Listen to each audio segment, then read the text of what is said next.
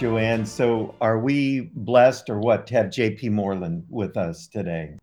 Yes, it is such an honor to have you here with us, JP. We love your latest book. I know you've written many, but your latest book has been so inspirational to Tom and I. So thank you, honey. You really, want to talk about really has title? been. Yeah, it's, it's just brought a lot of things together for us in our journey, JP. So we, we cannot thank you enough. We're going to get into it in a minute, and I'm going to just read the bio. But most importantly, JP is our friend and hope, and we are just so blessed every time we visit with them. So encouraged. So mm, this this this well, time fly by. I'm going to interrupt you and say that the privilege is really mine. I my wife and I have read so many of your all's books and writings and and we have been changed by you and it's mm. been uh, we're I'm honored to be here and anything I can do to to strengthen your ministry or, is a privilege. So thanks for having me on. Oh my God, that is humbling to hear. Thank you. You are so my, kind and so gracious. absolutely. My goodness, thank you. Well, wow. J.P. Moreland is the distinguished professor of philosophy at Talbot School mm-hmm. of Theology and director of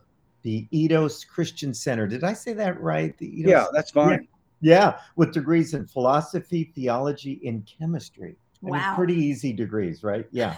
this is not like taking PE. Dr. Moreland has taught theology and philosophy at several schools throughout the United States, the author of numerous books. And I'm, I'm looking at one right now. Love Your God with All Your Mind was is just so helpful to me. I, I just love this book, The Role of Reason in the Life of Your Soul. Boy, Christian faith needed it, and yeah. it was God's timing to write it through you.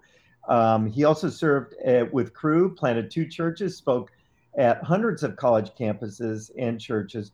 Moreland has been recognized by the best schools as one of the 50 most influential living philosophers in the world today. Hmm. Wow. My goodness. Wow. I don't believe a word of it. we do. We, we totally do, do. We do. And your sound scholarship but your big heart for God has really helped us. And you and Hope both have mm-hmm. that. That's and right. uh, we just had a great time getting to meet you. And we were privileged because you had read dreams and visions and we had questions That's for right. each other and so joanna has some great scriptures she's going to share that you share in the beginning of the book so you want to yeah, read those i'm going to hold up your book this this latest i assume this is your latest book written in 2021 yes. a simple guide to experiencing miracles and who doesn't want to see whoops let me That's get right. that in front of the camera who does not want to see more That's miracles right. in our life as the world seems to be getting darker and darker and darker yes these miracles are shining Jesus all the more brilliantly. But JP, I love the two verses you have in the opening um, of your book, and I'm going to read them. First of all, is Psalm 145, verses 11 and 12, and you've got it in the King James Version, and it says, They shall speak of the glory of thy kingdom mm. and talk of thy power to make known to the sons of men his mighty acts and the glorious majesty of his kingdom. Amen. I mean, Amen. Uh, uh, perfect verse. And then you you couldn't leave another one out because this verse is just as powerful from First Corinthians 4:20. And I have to tell you, since Tom and I've read this several, I don't know, a month or so ago, we've been quoting this yeah. verse everywhere we go. And that is the kingdom of God is not a matter of talk, but of power. Amen. I mean, that's why Amen. we're here now. You know, the disciples over 2,000 years ago walked the earth, and we would not sitting be sitting here talking today if the talk didn't move to power, that's right? Exactly. Absolutely. That's you exactly bet. right. Well, and JP, I just love this this opening statement in your book, and it to me, it's like a shot across the bow. It's so definitive of what you're trying to say. I believe that God wants to see his church experience a renewal of Christian living that flows from a thoughtful, confident, bold acceptance of an explicitly biblically based supernatural Christian worldview. And then this is what I love the capstone. After all, it is our birthright. Mm. And what a strong statement that is. Wow. Mm. Well, there have been so many people in the West who have identified miracles with goofiness. Mm-hmm. Uh, they think that people who kind of sort of seek that kind of thing are are just way out there, and they they have also uh, without knowing it, they have absorbed a naturalistic view of the world that the physical world is really all there is, and mm-hmm. science is the only field that gives us what's real. Mm-hmm. Now, they wouldn't say that, but in their day to day lives, uh, so many in the Western church act as if there are no demons or angels and that, that God is, is he's up there, eh, but he, he really doesn't do anything. We can read the Bible and that's it. And I want to say that, with all due respect, that's not right. And we're mm-hmm. missing out on a key component of spiritual growth. Mm-hmm. And I, if I could just say one more thing, I, I did research. I read the book of Acts afresh, and I did research on the first four centuries of the church.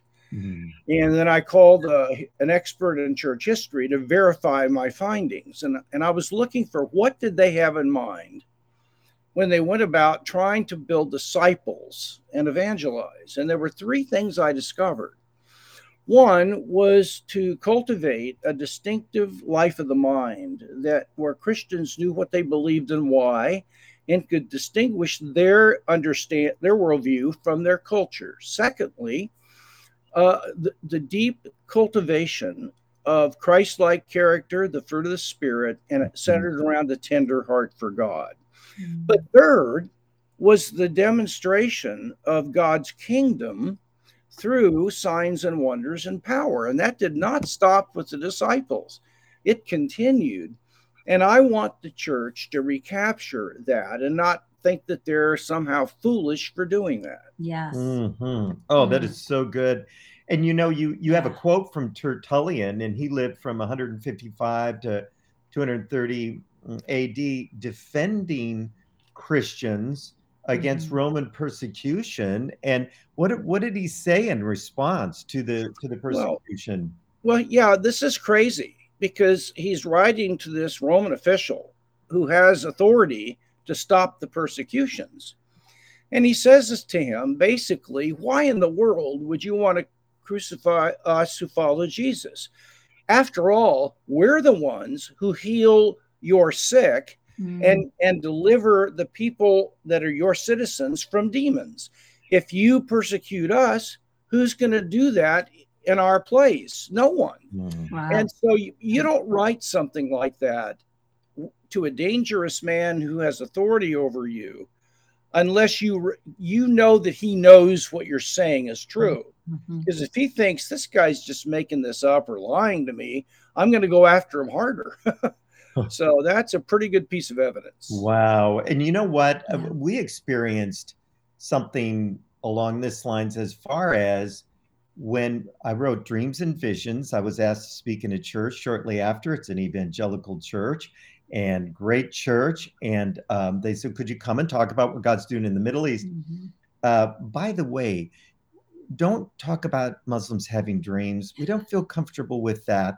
And I said, "Oh, okay. You know, maybe that's happening, but Jesus dreams. We don't feel comfortable about that." And I said, "Well, they don't go to bed a Muslim, wake up a Christian because they had a dream." Well, yeah, we know that, but we just don't feel comfortable.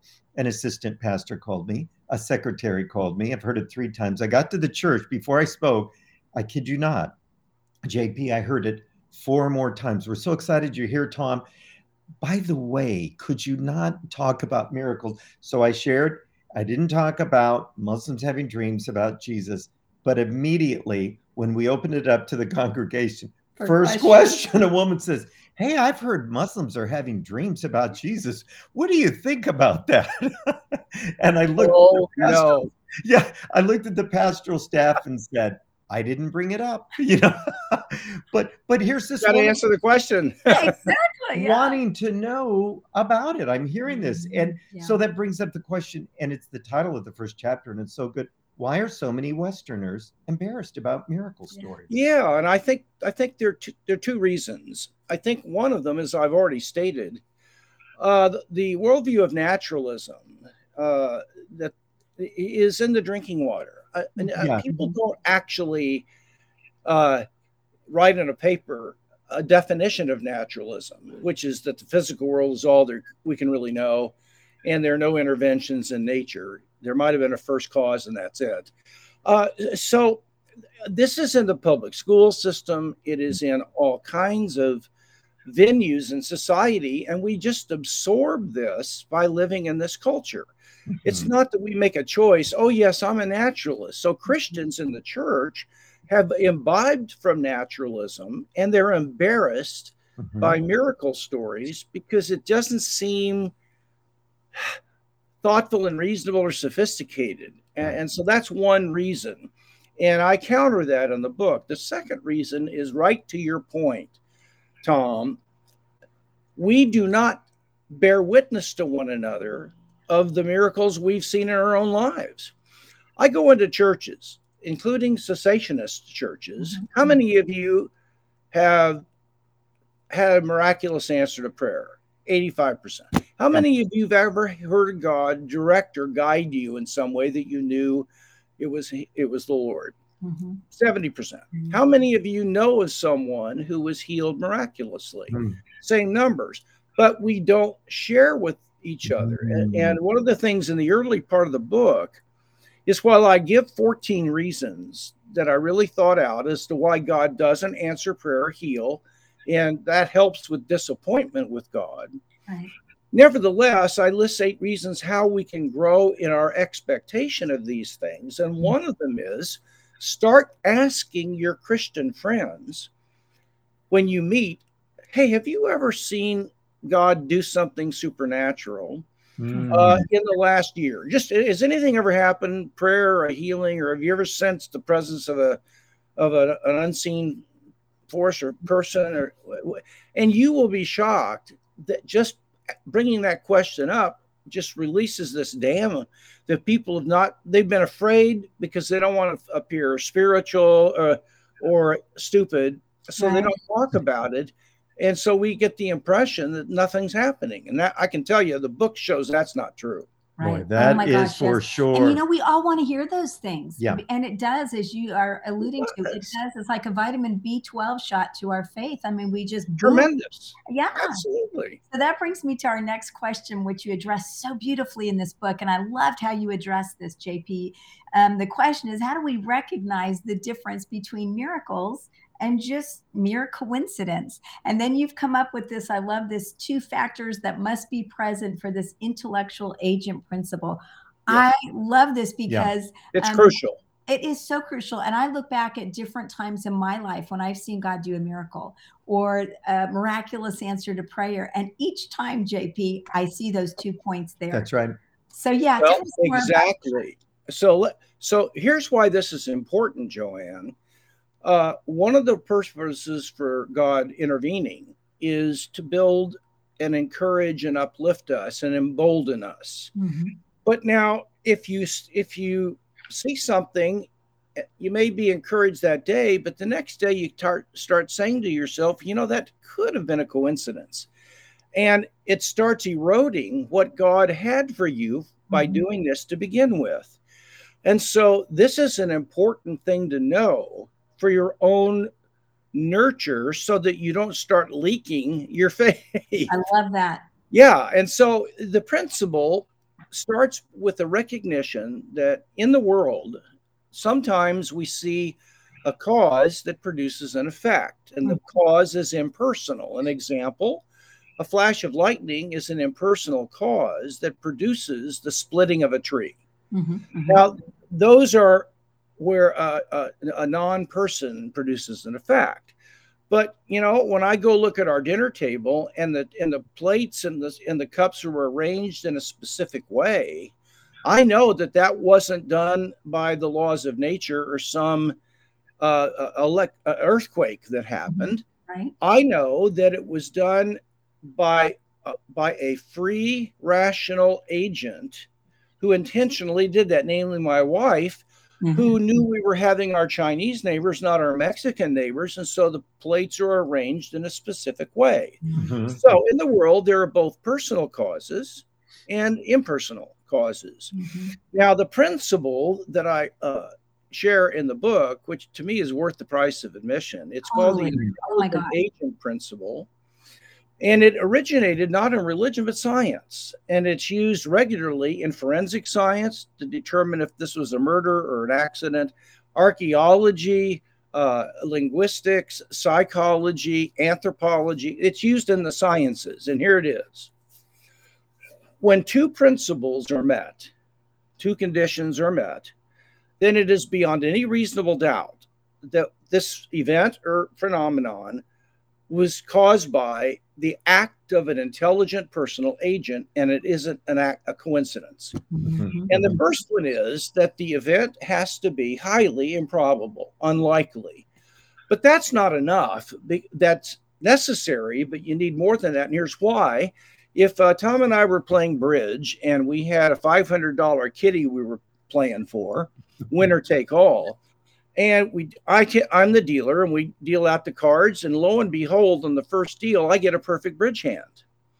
Now, was that done by an intelligent agent, me, cheating? or was it just abs- actually just a random coincidence? Well, number one, that's pretty unlikely. Mhm. Right. But so was Tom's hand. His hand of 13 cards, as as improbable as mine, and you can see that if somebody had predicted he would get exactly those 13 random cards before the deal, whoa, that would be a problem. All mm-hmm. right. So it, they're equally improbable, but mine has something his doesn't because his hand doesn't raise suspicion, mine does. Right, right. And it is that there has to be something about this event that makes it special besides the fact that it happened. Now, Tom's hand can only be described as some random hand or other that he got. There's nothing, there's no other way to describe it. But mine is special independently of the fact that it was the hand I got. And here's how. The rules of bridge say that anybody who gets this particular hand wins. So it's the combination of the specialness of that type of hand plus me getting it, even though that was unlikely, that indicates I cheated. Mm-hmm. Now, this was done, this actually was applied by Democrats years ago in an election in Ohio. They sued a Republican and used this principle to win. There mm-hmm. were uh, eight districts where elections were being held, and there were eight, seven or eight parties in each district. Now, when the different ballots were produced in these eight districts, lo and behold, the Republican candidate was first on each one of the ballots. Now, that's pretty unlikely for that to happen. Mm-hmm. But if it had been some random distribution on eight of the ballots, that would have been equally improbable. So while this was improbable, the, the thing that caused the Democrats to win and, and to sue this Republican for, I forget the amount, but a good amount, is that when whoever's listed first on a ballot gets more votes because they're first, and the Republican was in charge of printing the ballots. Ah. Ooh, there so he had a vested interest in Republican candidates winning, and he therefore had an interest in their names being listed first. And it was that combination that caused the judge to say, You cheated and you're guilty. Mm-hmm. Now, you can apply this to prayer. If you pray for something, or if you ha- if you see a dream or a vision, mm-hmm. and then it happens, and it's unlike it's not like you you have a dream that the sun's going to come up tomorrow and it does but it's something specific and then that happens mm-hmm. well that event which is improbable the healing or the fulfillment of the dream or the answer to the prayer is highly unlikely and it's special because it is exactly what you prayed for mm-hmm. and that it, that's not an accident it would be foolish to mm-hmm. believe mm-hmm. that's an accident wow Wow. We are privileged. We're talking with distinguished theologian J.P. Moreland about his book and really his life, A Simple Guide to Experience Miracles. And JP, I came across this passage in the Old Testament. I thought, wow, this really speaks to what we're talking about today. It's Second Chronicles 16, and it's about King Asa. And if you remember, he started off great, and then the end was not so good. But uh, God says this in Second Chronicles 16 9 for the eyes of the Lord range throughout the earth to strengthen those whose hearts are fully committed to him. God does this. I don't see any expiration date on that. That this is a miracle for those that that love him. But then it goes on, and King Asa, this is where he blew it. In the 39th year of his reign, Asa was afflicted with a disease in his feet, Mm. Though his disease was severe, even in his illness, he did not mm. seek help from the Lord, but only from the physicians. Oh no. And and look at that. Couldn't that be said about so many believers today? No. And uh, yeah. shouldn't we as believers think first response prayer? Uh, of course, praise God for doctors and what. Absolutely, it's a both and. But we ne- but our first response is to seek healing prayer. Then we go to the doctor if, if the Lord doesn't do anything.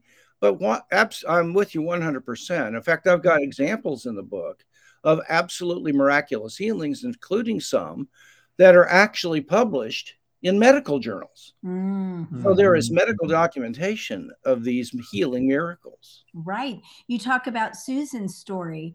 Um, in fact, I love this because this this kind of brought me to a question. Susan is a Jewish woman, and um, so you have to correct me if I've got any of the details wrong. But she had gone through cancer treatments, and finally had the doctors had said it's in like 51 different parts of your body. There's nothing else we can do. We've done all the treatment we can. Right chemo, radiation, everything. Yeah. Uh, basically, go home, live your last days out till you die.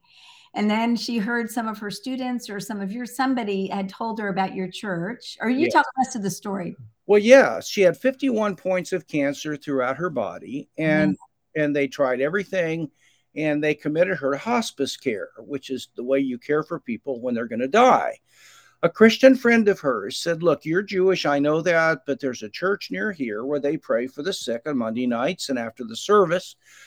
Why don't you let me take you to their prayer room on Monday night? You got nothing to lose. So she came to our church, and there a group of three or four people took her to a private room, asked permission to lay hands on her, and prayed over her. Now, the first two Monday nights she came, and nothing happened but she felt so loved and blessed, mm-hmm. which is, is, what you promise people is that we will love you and bless you. You don't promise healing. Mm-hmm, mm-hmm. Uh, uh so that she came back. The third night she came back. And I had this testimony from two of the brothers I've known for 30 years. They're just great mm-hmm. guys and mm-hmm. they have giftings. Uh, she said, I felt heat like oil inside me come from my skull down to my feet and I knew intuitively I had been healed. So she the next morning she called her oncologist and said, "I know that you're not seeing me, but I will pay myself for another scan and I have a reason. Can you get me in this week?" And he fitted her in and took a scan and he came out and to her own testimony his jaw was on the floor. Wow. He said, "I don't know how to tell you this." But not only do you have no cancer, there's no evidence you ever did. And he showed her the plates. One was the before riddled with cancer, the two, no sign of it whatsoever. Now, uh, at that, because of that, she committed her life to Jesus and became a Messianic Jew. I contacted her five or six years after this mm-hmm. because I was being on uh, uh, interviewed on a PBS special about whether miracles are real. And they had a lot of atheists and Christian theists that, that were, and I was on our side on that one. I wanted to cite her miracles. So I, I got her email and I emailed her. And I described what I'd been told by my buddies and said, Did this really happen? And I have all this in a folder right here. I've got the email exchange so nobody can say I'm uh-huh. making this up. She not only said, All of what you've said is exactly what happened. And when I think about it to this day, I, I just get overwhelmed with gratitude. And mm-hmm. for the last five years or so, it has never come back. Wow. And I am continuing to be on fire for my, for the Messiah Jesus and to mm-hmm. worship him as God's son. Wow. Well, that matches the design filter, and it's commonsensically a miracle anyway. I mean. Yeah, spontaneous remission give me a break. Oh That's exactly right. Yeah, spontaneous remission. Yeah, I oh don't oh think so. Okay, so a couple questions with that. Yeah. You know, we are so blessed, um, like you are here in the West, seeing so many miracles, and it does just so deepen and encourage your faith and our everyone's faith. And um, we're seeing it happen more in the Middle East, where we work. Um, where like this woman, the people don't know Jesus, and this miracle then leads them to the the greater miracle, which is the salvation of their you know, eternal salvation of their soul. So maybe some of our our listeners are questioning this. Does do you notice more of these miracles happening to people so that they come to faith in Christ, or not necessarily? I I'm not uh, adequate to answer that. Uh, I, if I had to guess, mm-hmm. I would guess that in in the United States, it is probably more frequent among believers. Mm-hmm. Mm-hmm. The reason is because I don't think very many people who share the gospel connect conversion with God manifesting himself in power. Mm. So I would say the Western church probably doesn't present the gospel that way, so we see less of it. Mm-hmm. But in the church, there is. However, overseas, from what I've been told, uh, it would be more unbelievers, though God still heals his children too. I don't want to say that, but I would say it would be the opposite, especially in the Middle East. But mm-hmm. I, I, would defer to you. Yeah. Mm, yeah. Mm, mm, well, I love what you said though, that we're still seeing miracles here yes. in the West to God's children. Because as you mentioned in your book, God loves us and he wants us to know how much he loves well, us. Absolutely. And, and, the, and the mistake that the cessationists made, who believe that the miraculous gifts of the Spirit have stopped, is that they think that those were performed as signs. That's one reason they were performed. And that, by the way, is still needed today. It's mm-hmm. not like that stopped once we had the Bible. That sign function is still needed. Mm-hmm. And we mm-hmm. both could tell many stories of people who've been dedicated their lives because they saw something or came to faith because they had a mm-hmm. dream or vision. But the second reason is that God, Jesus also clearly healed people just because he loved them. Right. In the New Testament, the Gospels are constantly saying, and Jesus had compassion for her. And he healed her because he had compassion, and that stayed. Mm-hmm. By the way, this is an important point for our, our, our watchers here. Um, I believe that all of the gifts that are listed in the scriptures are available to us today. But for those who don't, you should still in, find ways to increase your expectation of at least five different kinds of miracles that I mentioned in the book. And here's why. My fundamental theological basis for us growing in this is not the gifts, it's the power of the kingdom that mm-hmm. is here in a new form since Jesus came. Jesus brought a new form of the kingdom that wasn't present before his coming. Now, I believe that there is a future form of the kingdom that will mo- that will be its full manifestation.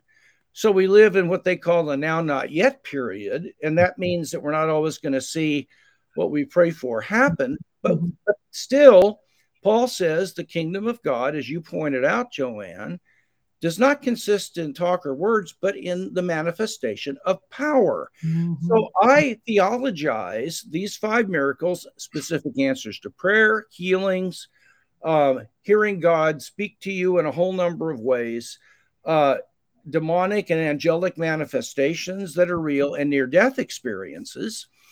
Um, I, I, I theologize these based on the kingdom and its manifestation and power, not on the gifts. Mm-hmm. Though that's a, a, secondary reason for me. So those who are cessationists should still get on board.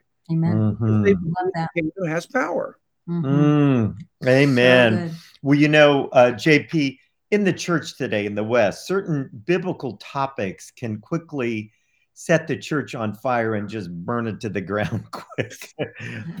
Eschatology, uh-oh. How many fights have we been in that? Holy Spirit, uh, worship music styles. Um, in some places, the real battle in Bible translations. I preached at a church that yeah. some people told me they didn't want me to preach because I wasn't using a certain version, and and miracles. And all of these are tremendous blessings. The the return of the Lord, the Holy Spirit with us the ability to worship uh, God's word, miracles that are happening today, but somehow they become divisive. Why is that? What what what do you think that is? I I think that in the second decade of the 1900s, In a meeting in St. Louis in 1914, there were evangelical leaders or fundamentalist leaders at that time that came from all over the country because they all recognized they were losing their denominations to liberals and they were losing the culture to, to encroaching European secularism and liberalism. And so they mm-hmm. developed a strategy about how to fight back.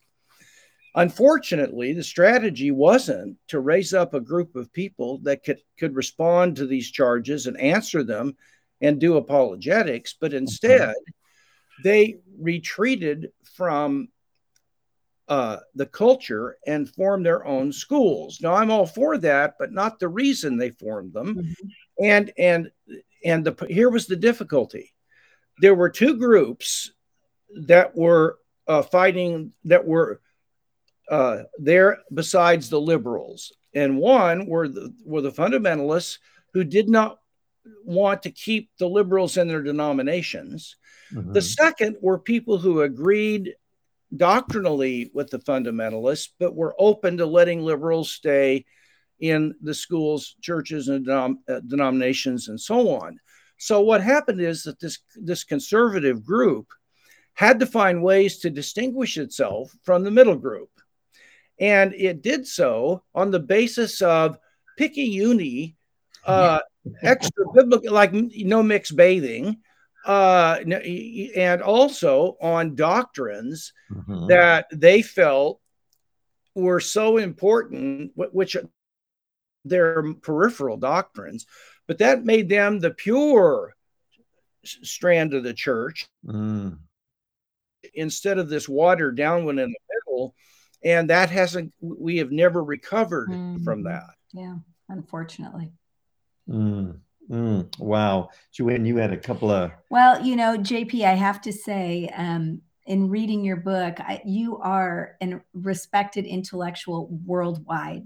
And oh, so, well, thank you. God, you have this passionate, relatable heart for Jesus. Um, you know, to meet and talk with you, you are so genuine, so sincere. So you've got this perfect balance of deep intellect, but such well. relatability, which is rare to find. It is. And so when I, I confess, when I first started reading your book, um, I had to read the first two chapters twice to glean everything. It was so deep and so rich. I didn't I want to miss. Yes um, I didn't, but then, so then it was so good. But then I love what you said at the end of chapter two. Some of you may need to find, you may need to read this over again. I thought, phew, I'm not alone. I'm in good company. no, no. So I love well, I, I I realized in college when I came to Jesus that if Christianity weren't true, then nothing made any difference. There was no mm-hmm. other worldview that made sense to me, and that meant that God did not exist and mm-hmm. nothing mattered in the end of the day. And mm-hmm. so the lordship of Christ became my only hope wow. to ever amount to anything. And so wow. I've clung to him because I have been desperately in need of what he provides. Thus, my academic work hasn't been for a career or any of that stuff. It has been so I can spread the kingdom in areas where a lot of people don't go.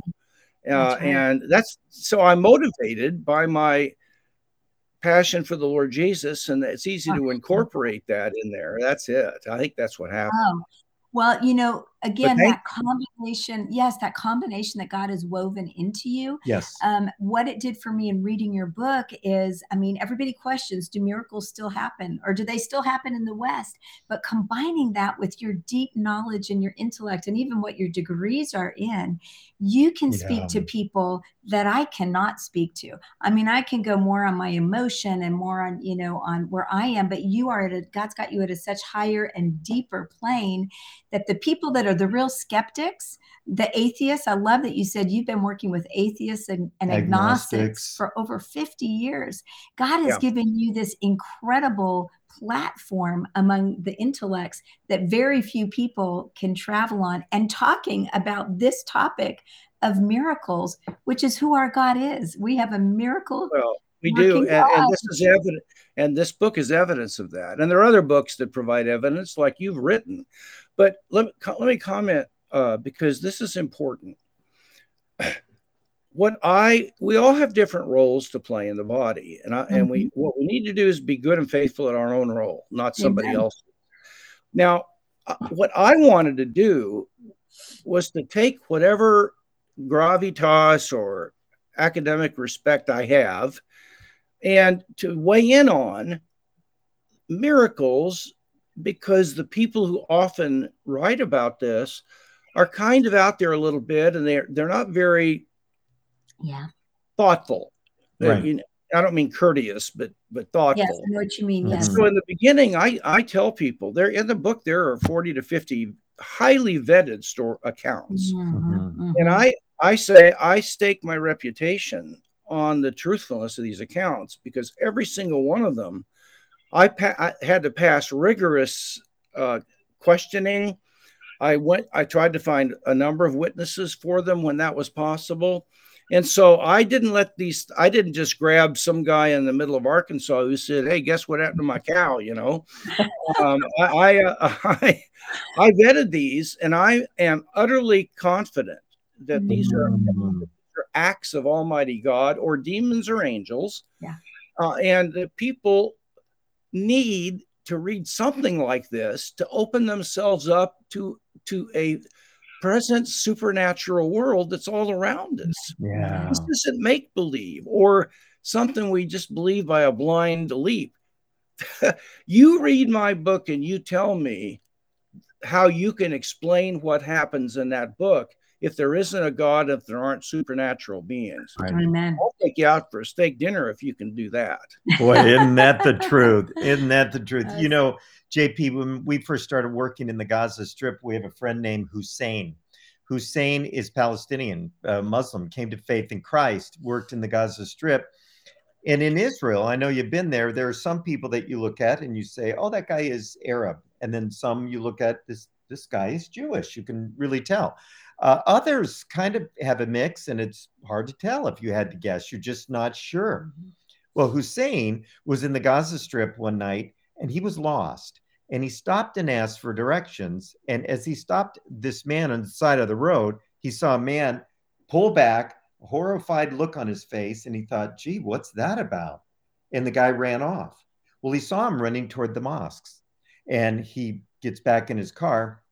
Here's the guy go up to the minaret in the mosque and yells, There's a dirty Jew in Gaza. The dirty Jew, kill the dirty Jew. And he thought, They think I'm Jewish.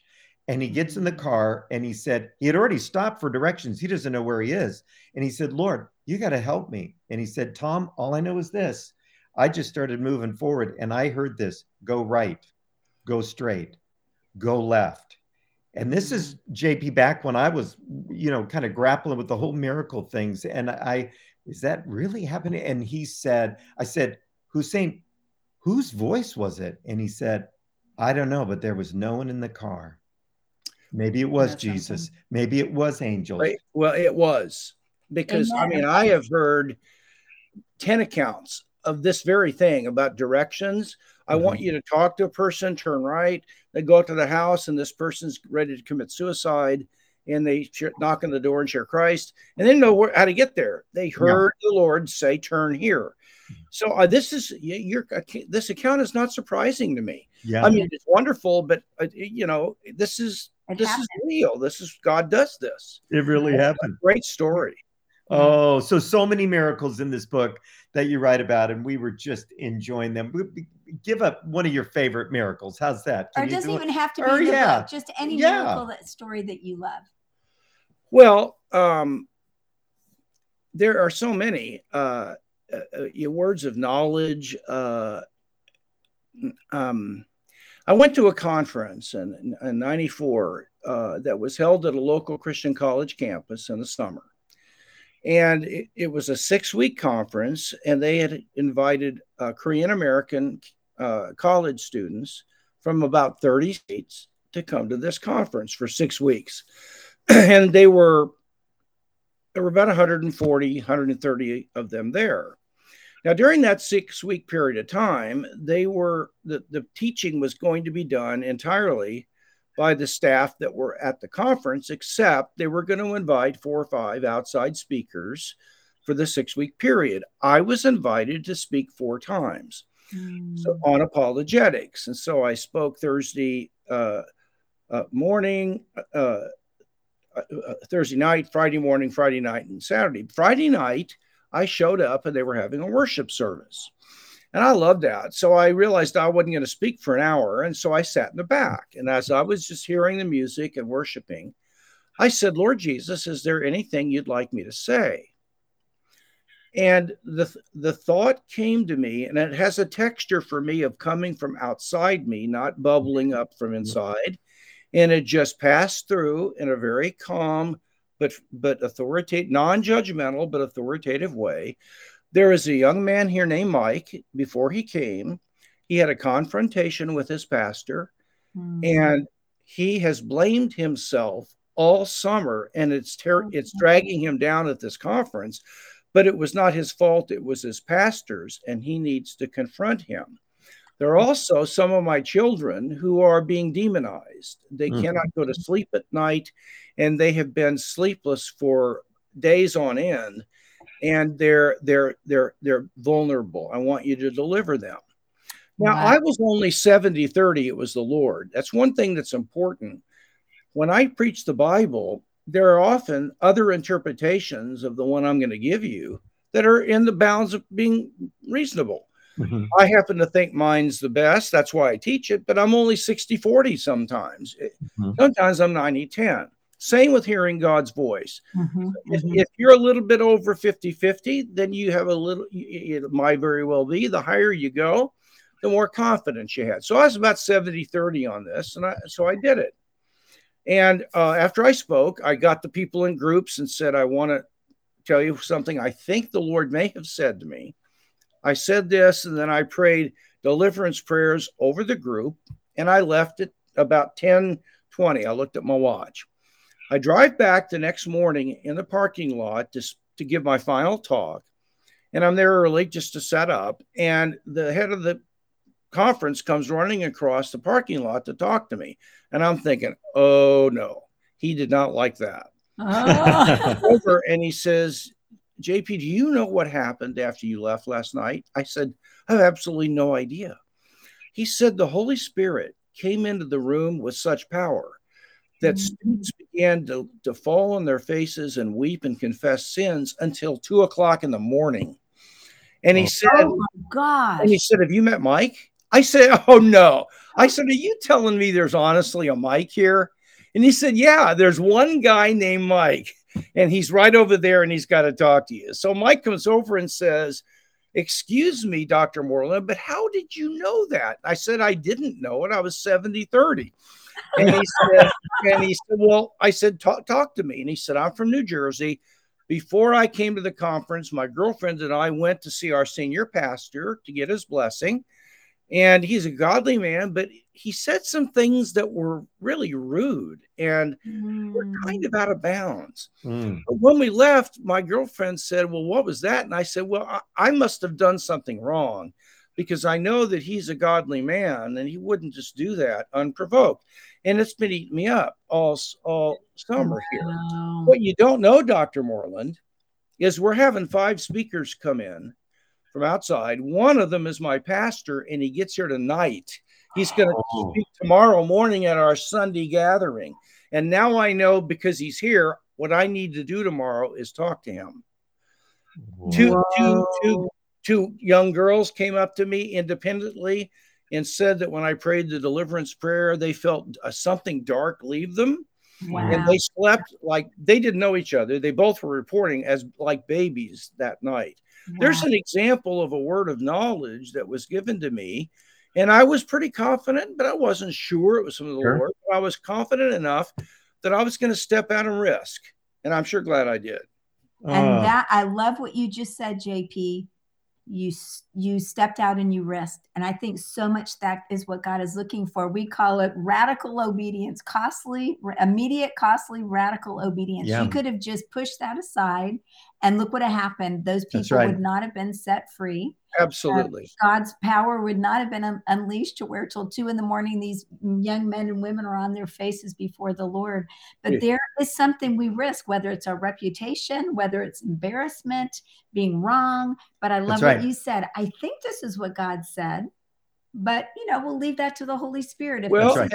what if you're wrong? If you're doing it sincerely and earnestly, and exactly. doing it in faith. Then if they say, well, no, it doesn't make sense to me, then you say, well, okay, I'm sorry. I was, I, I tried and so tried true. to love on you and that's it. You know, that's so, so true. Well, you know, from your mistakes. That's exactly, exactly right. Joanne has a, a quick story from from Israel, and we're privileged to do trips to Israel. Haven't had one in two years, but we've been there oh over 80 times now doing Bible tours. And Joanne felt impressed to pray for women that had a problem in a specific spot. Not that our prayers are location driven, mm. but tell that, mm. Joanne. Yeah. So um, we love to go to Shiloh, you know, where the tabernacle was for what, 369 yeah, years. Yeah. And beautiful spot. You still find the pottery shards there. You know, they would break them, you know, their cooking pots and their holy vessels. And so, you know, the whole area is just covered with those pottery shards. But one of the things we love to do is to take women that are struggling with infertility and pray for them, just as that's the spot where Hannah came to Eli and prayed and to God that he would open her womb. And Lord, if you give me a son, I will give this son back that's to right. you. And of course, gives her the son Samuel, you know, one of our greatest prophets of all time. And she does give him back to the Lord. It's like adoption in reverse. You know what I'm saying? And um, so since then, you know, we've had many women that will come up and, and with tears, you know, we've been trying for this long to have a baby or what have you. Um, one of them, and so we've had, I can think of just offhand three women that have had babies since we prayed for them at Shiloh. One was our own daughter, Lindsay. Mm-hmm.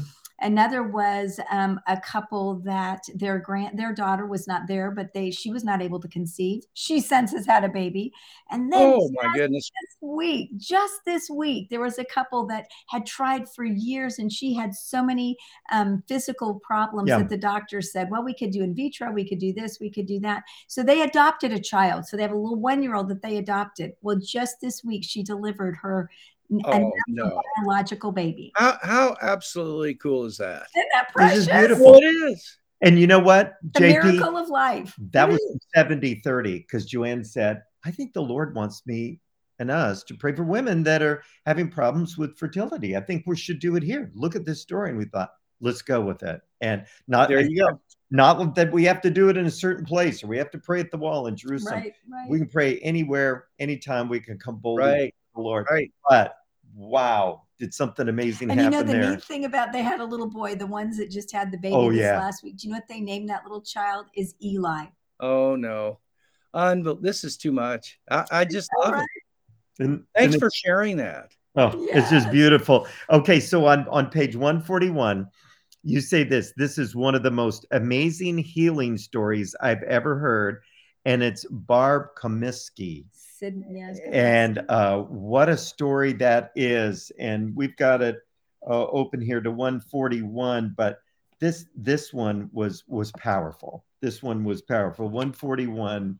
Yeah, uh, her name is Barb Kaminsky Snyder, if that rings yes. a bell to you. And you and Hope came across her while reading Physicians Untold Stories. Yes. And then I, uh, Craig Keener, mm-hmm. had interviewed her and her family and documented it. Uh, and it's in the medical records. The bottom line is that she, when she was a young teenager, began to get sick. And over the next few years, she ended up uh, with her organs shutting down. And mm-hmm. so she had to have a, a tube, a, a, a, feeding tube inserted. Uh, she had uh, to, to wear a catheter and she had to have a, a, a place where she could, uh, you know, admit her her bowel movements. And uh, as a result, she began to lose her ability to walk around, and she she she she laid in bed, except her mother would get her up sometimes, and have her go to the restroom to to wash her face or brush her teeth, and then help her back. Usually they used a wheelchair, and uh, um, she was in this condition lying down for eight years. Her legs had shriveled. They could not support her weight because she had never used those muscles. And she was beginning to shrivel and, and, and blow away. Now, during this time, she had about five or six doctors that were specialists in different things that she regularly saw every couple of months. And there were there were two of her doctors that were specialists with her throughout this entire eight year period that wrote this account.